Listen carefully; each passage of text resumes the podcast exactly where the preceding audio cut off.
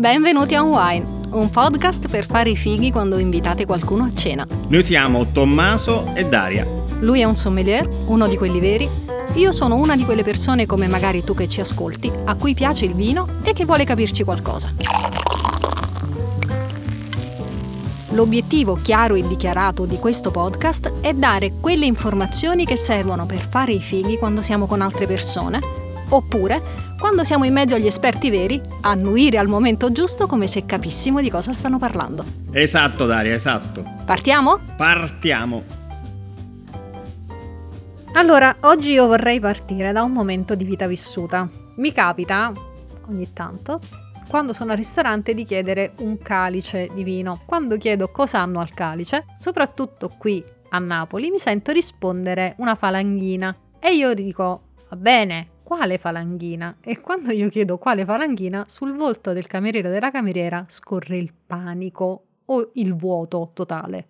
Beh, in realtà immagino che il panico possa essere anche abbastanza diffuso, quindi non solo sul volto del cameriere, perché questa tua richiesta, diciamo, supplementare tradisce eh, la tua passione per il mondo del vino, quindi la necessità quindi di un ulteriore chiarimento. In realtà eh, hai perfettamente ragione, la falanghina eh, sganciata dal territorio e dalla differenza di varietale significa diciamo veramente poco perché eh, ogni falanghina è diversa. È vero, però noi siamo qui per fare i fighi, quindi la differenza è una cosa che dobbiamo spiegare ai nostri ascoltatori. Qual è la differenza fra le due falanghine? Beh, immagino che forse la prima curiosità eh, possa essere quella, ma perché poi si chiamano nello stesso modo? Perché falanghina evoca, richiama il, il metodo di allevamento, la forma di allevamento. Storicamente è nata la falanghina ricordando eh, la possibilità di agganciarsi a un tutore, quindi a un palo, la falange,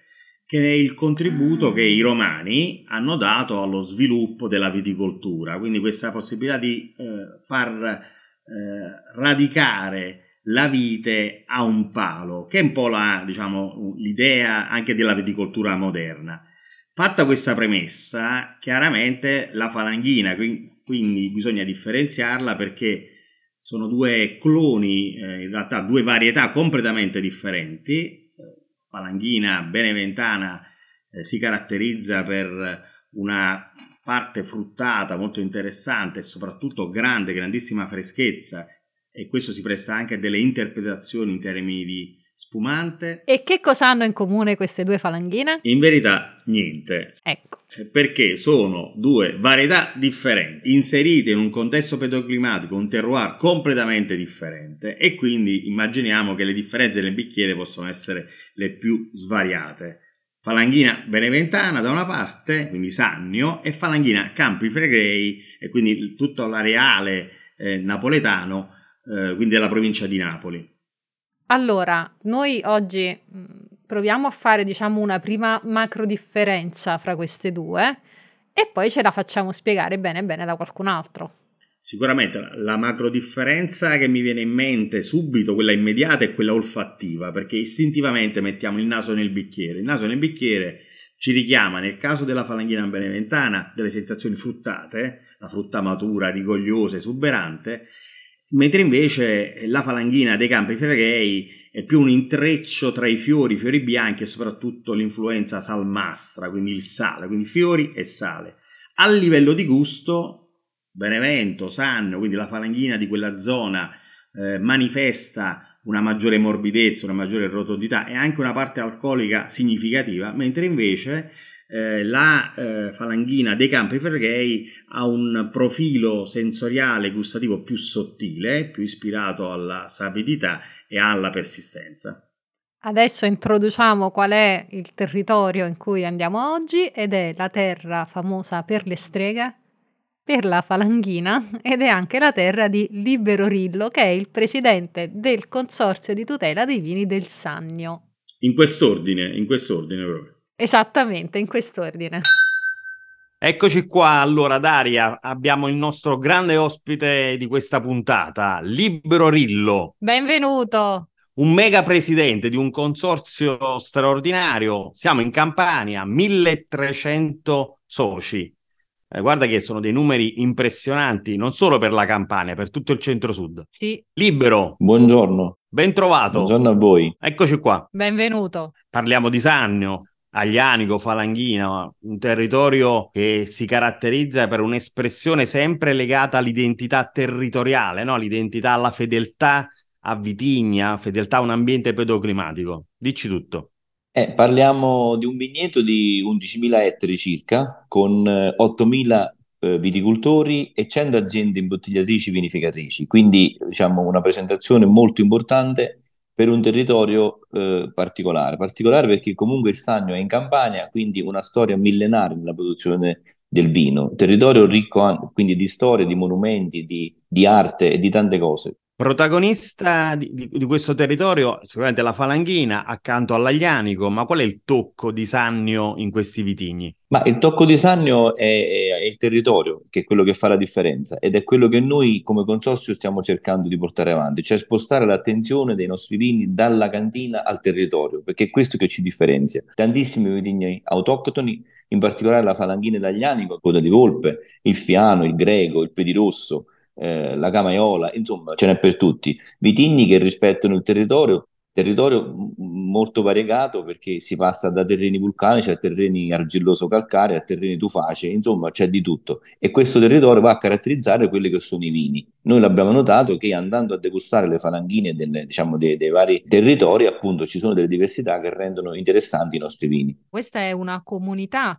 che produce vino e che si, si aggrega anche intorno al vino, è una cosa importante.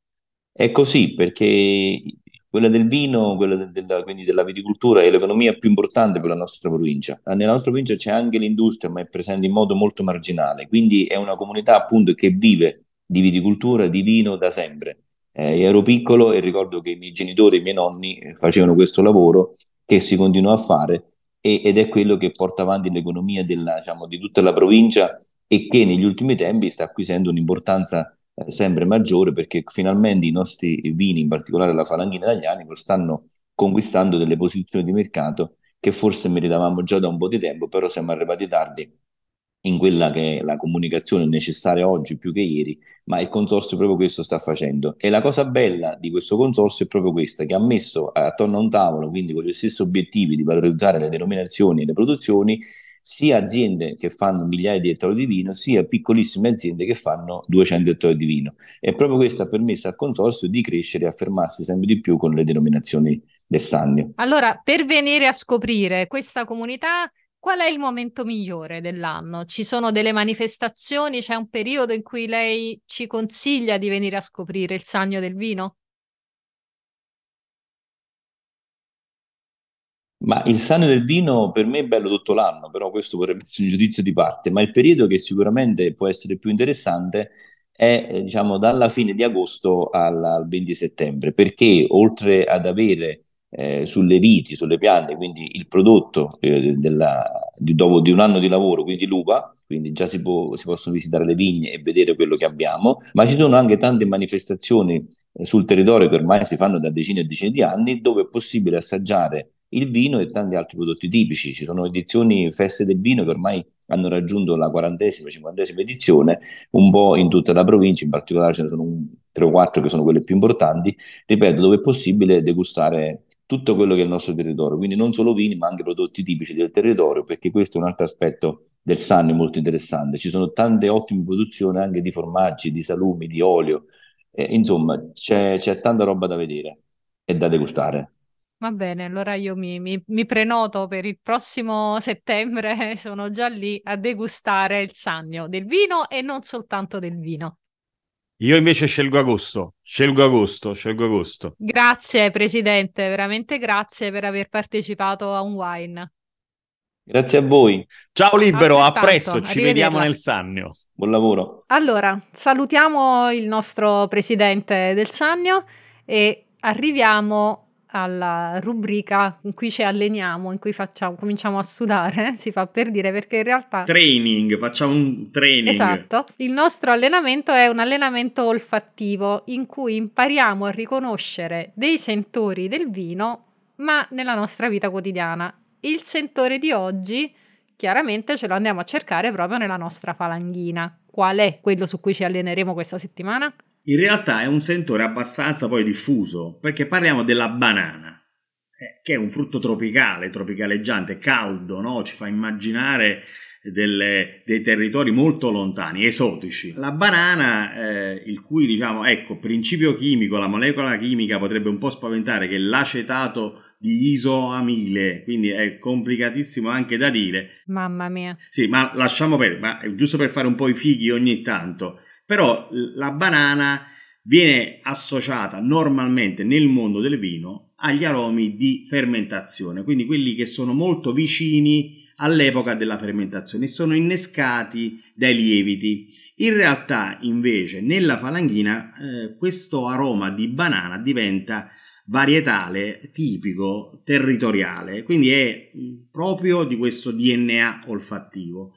La banana che cosa ci richiama? Ci richiama la maturità, ci richiama la, un po' la dolcezza, quindi la piena maturità espressiva della, di, di, questo frutto. È un frutto quindi che ha molta esuberanza proprio ne, nell'intensità, nel volume della sensazione. Io credo che ognuno di noi, diciamo, immagina la banana, l'associa proprio alla dolcezza, senza essere l'uomo del monte, diciamo, di turno, ma credo che la banana possa essere facilmente verificabile come sensazione da parte dei nostri ascoltatori. Allora, mm, mettiamo il naso in un casco di banane mature, però, per imparare a riconoscere il sentore che poi troveremo nella nostra falanghina.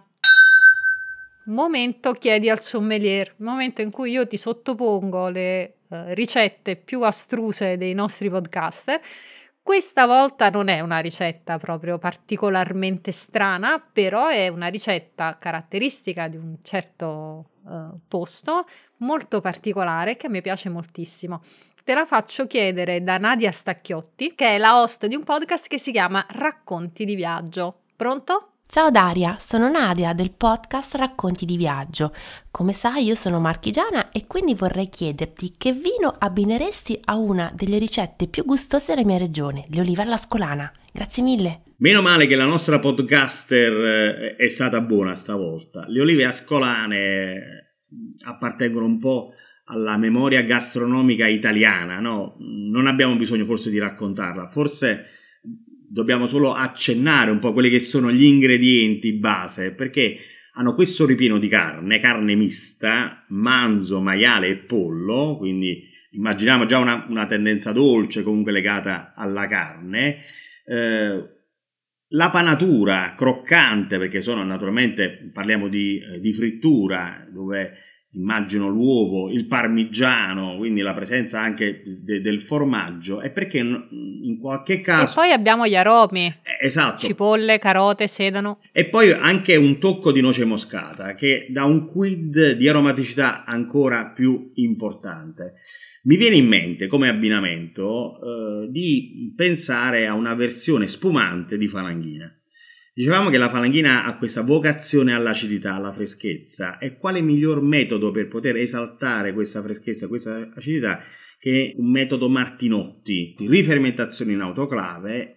E sceglierei una tipologia di falanghina spumante un extra dry o un brut a seconda della forza di sapidità di questo formaggio grattugiato, scegliendo nel caso di una spinta maggiore di sapidità la versione extra dry. Nel caso invece eh, che venga in qualche modo eh, attenuata la sensazione di sapidità, allora ci affidiamo alla capacità della falanghina spumante di detergere con la sua forza le papille gustative, quindi e, e rilasciare il palato nella situazione iniziale e continuare quindi morso dopo morso eh, una ciliegia, una oliva dietro l'altra a mangiare le nostre olive ascolane.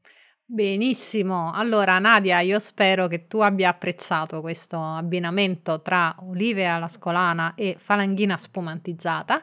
Eh, ricordo a tutti che extra dry vuol dire che è un pochino più dolce rispetto alla versione brut, ecco perché Tommaso ci ha consigliato di scegliere una versione piuttosto che l'altra in base alla sapidità di, del parmigiano che abbiamo messo dentro queste olive. Fateci sapere voi che tipo di parmigiano avete messo nelle vostre olive alla scolana, se vi è piaciuto eh, e quale eh, falanghina spumantizzata avete scelto. Se avete delle domande per Tommaso, potete uh, trovare in descrizione il link al nostro sito e ai nostri contatti. Se avete allora voglia di provare questi vini, magari proprio con la ricetta di Nadia, vi lasciamo in descrizione il link al sito del consorzio del Sannio e quello della playlist di On Wine su Spotify creata ad hoc per la vostra cena. Grazie per essere stati con noi, alla salute! E prima di salutarvi io vi chiedo se vi è piaciuto questo episodio, se vi sono piaciuti gli altri, di seguire il podcast per sapere sempre quando uscirà il prossimo episodio oppure fateci una valutazione oppure mandateci un messaggio e diteci che vi è piaciuto. Grazie a tutti, alla salute. Ciao.